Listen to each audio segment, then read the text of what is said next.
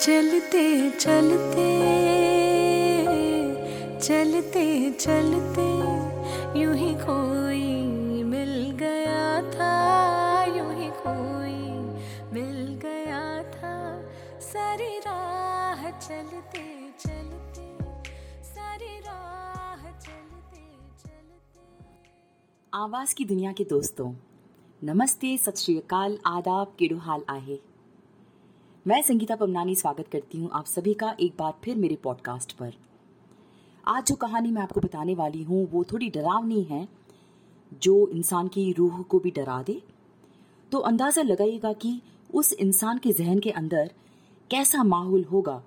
मान लीजिए कि आप कहीं काम करते हैं और अचानक से आपका कुछ ऐसी शक्तियों से सामना हो जाए, जो अप्रत्याशित हों। तो ये कहानी मैं आपको बताने वाली हूँ, जिसका नाम है बरगद वाली खतरनाक भूत। तो चलिए दोस्तों, तैयार हो जाइए। मैं सुनाती हूँ आपको ये कहानी।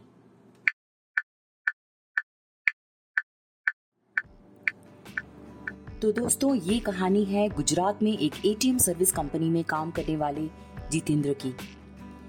गुजरात में एक एटीएम सर्विस कंपनी में काम करने वाले जितेंद्र एक मध्यम वर्ग के इंसान थे। वो न बहुत हाई फाई सोसाइटी के थे और न ही बहुत ही गरीब। बस किसी तरह उनके जीवन का गुजारा चल जाता था। इतना तो वो कमा ही लेते थे।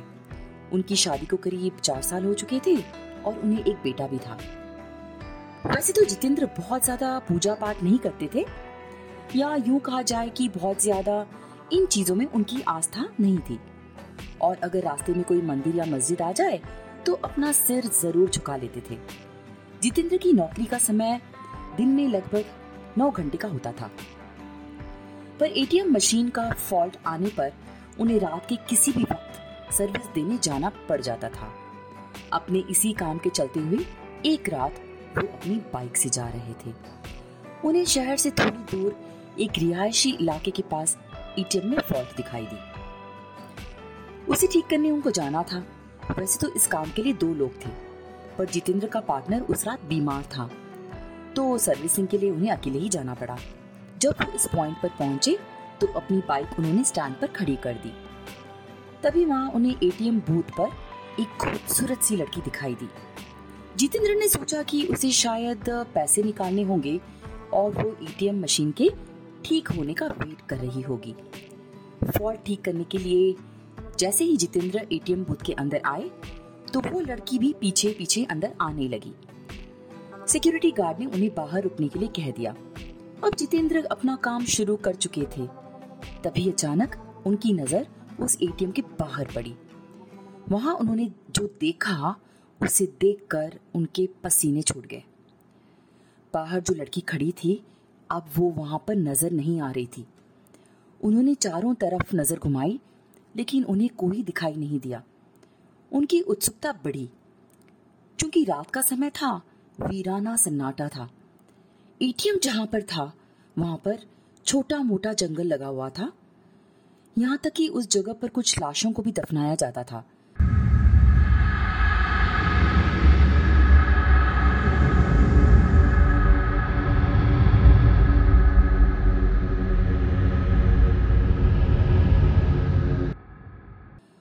हो सकता है, यही सोचकर उनकी उत्सुकता बढ़ी गई।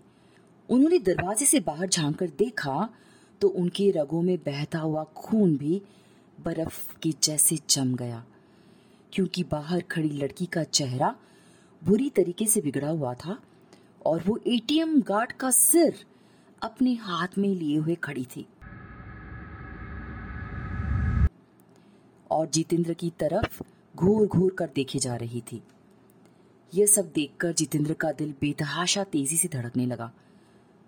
उन्होंने वहाँ से नज़रें हटा दी और सोचा कि हो सकता है कि यह उनका भ्रम हो।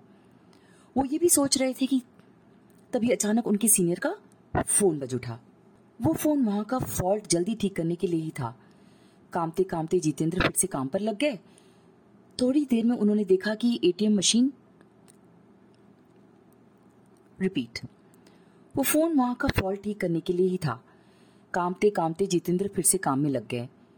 थोड़ी देर में उन्होंने एटीएम मशीन ठीक कर ली। इस बार एटीएम बूथ के बाहर देखने पर सब कुछ नॉर्मल सा लग रहा था। वह लड़की भी वहाँ खड़ी थी और एटीएम बूथ का गार्ड भी उनके आसपास ही आराम से खड़ा हुआ था। जितेंद्र ने सोचा कि पहले जो उसने देखा, वो ज़रूर उसका भ्रम ही था। वो काम निपटाकर सीधे अपनी बाइक की ओर दौड़ा और जाने से पहले उसने एक बार फिर एटीएम बूथ पर नज़र डाली। तब एक बार फिर उसका दिल दहल गया। एक बार फिर बाहर खड़ी लड़की एटीएम गार्ड का सिर अपने हाथ में लिए हुए खड़ी थी। इस भयानक नज़ारे को देखकर जितेंद्र बुरी तरह डर गए और वहाँ से भाग निकलते हैं। वापस लौटते वक्त भी उन्हें बार बार ये आभास हो रहा था कि उनकी बाइक के साथ कोई ना कोई तो चल ही रहा है। वो घबराए हुए बाइक चलाए जा रहे थे। न जाने कैसे अचानक ही उनकी बाइक बंद हो गई और ठीक एक बरगद के पेड़ के पास जाकर रुकी। जितेंद्र को यकीन नहीं हो रहा था कि उनके साथ ये सब सचमुच में हो रहा है। उन्होंने नज़र उठाई तो बरगद की छाका से झूलती हुई एक आकृति उन्हें नज़र आई। उनके हाथ में एक आदमी का सिर था और वो अजीब घरघराहट भरी आवाज़ में कुछ बोल रही थी।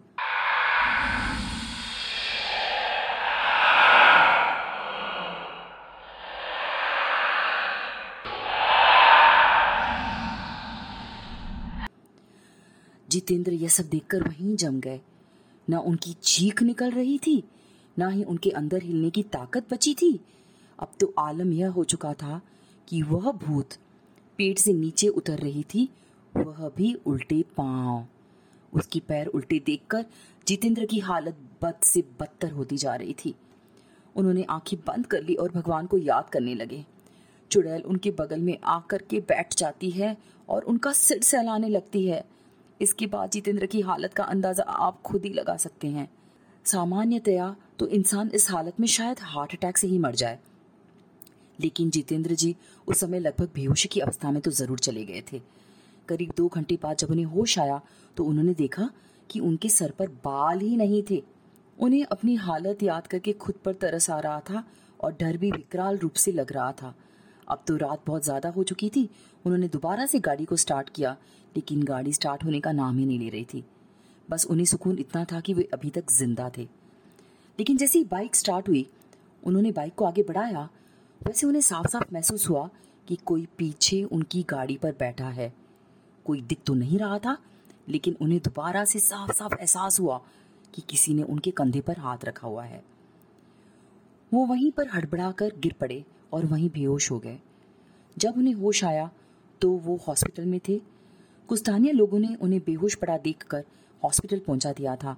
इस घटना के कई महीने बाद तक जितेंद्र हॉस्पिटल में ही रहे। उन्हें होश नहीं आया, उन्हें कई महीने तक होश नहीं आया। कई महीनों बाद जब उन्हें होश आया, इसके बाद धीरे धीरे वो सामान्य हो गए, लेकिन उस दिन वो हॉस्पिटल को छोड़े। उसके बाद उस जगह को छोड़ दिया और दूसरी जगह जाकर बस गए।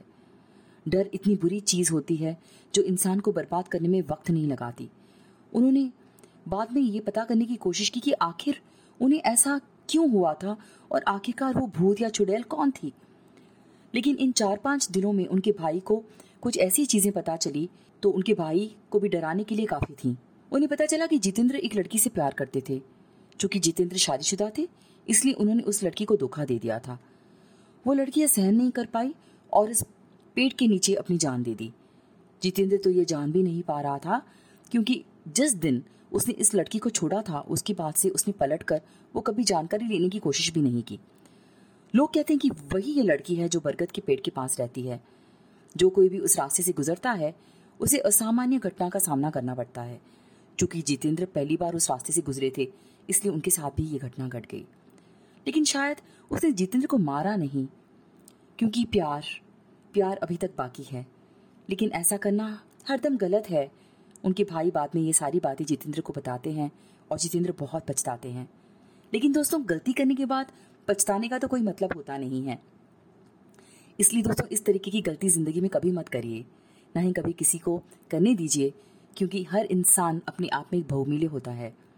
किसी को धोखा देना, किसी से छल करना या किसी के विश्वास को लूटना, ये गलत होता है। तो दोस्तों, उम्मीद करती हूँ कि आपको ये मेरी कहानी बहुत अच्छी लगी होगी। तो मैं बहुत जल्दी मिलूँगी आप सबके साथ मेरी एक और कहानी को लेकर। तब तक के लिए दुआओं में याद रखिएगा। चलते चलते।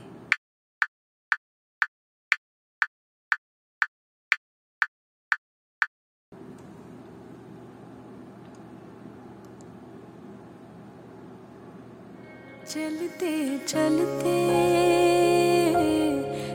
चलते चलते यूँ ही कोई मिल गया था, यूँ ही कोई मिल गया था। सारी राह चलते